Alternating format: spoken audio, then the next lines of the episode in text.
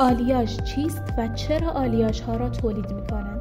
به ترکیب یک فلز با فلز یا نافلز دیگر آلیاژ می‌گویند برای ترکیب فلزات با یکدیگر باید آنها را در دمای بالا حرارت داد و حالت مذاب آنها را با یکدیگر ترکیب کرد و در نهایت با سرد کردن آن به آلیاژ مورد نظر رسید. در این پادکست قصد داریم توضیحاتی در مورد آلیاژ و اینکه چرا آلیاژ ها را تولید می کنند بدهیم. با هنرستان همراه باشید. آلیاژ ها را می توان در دو دسته اصلی آلیاژ های آهنی و آلیاژ های غیر آهنی قرار داد.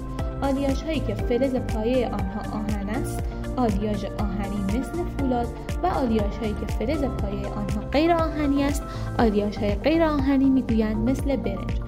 کاربرد آلیاژ ها از آلیاژ ها در ساخت انواع مقاطع فلزی مثل تیراهن نبشی ناودانی میلگرد ورق آهنی و غیره استفاده می کنند تا کیفیت مورد نظر آنها به دست بیاید.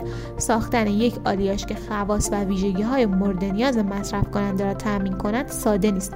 هر آلیاژ متناسب با مقدار و نوع فلزات و عناصری که در آنها به کار می رود می تواند نیازهای خاصی را برطرف کند.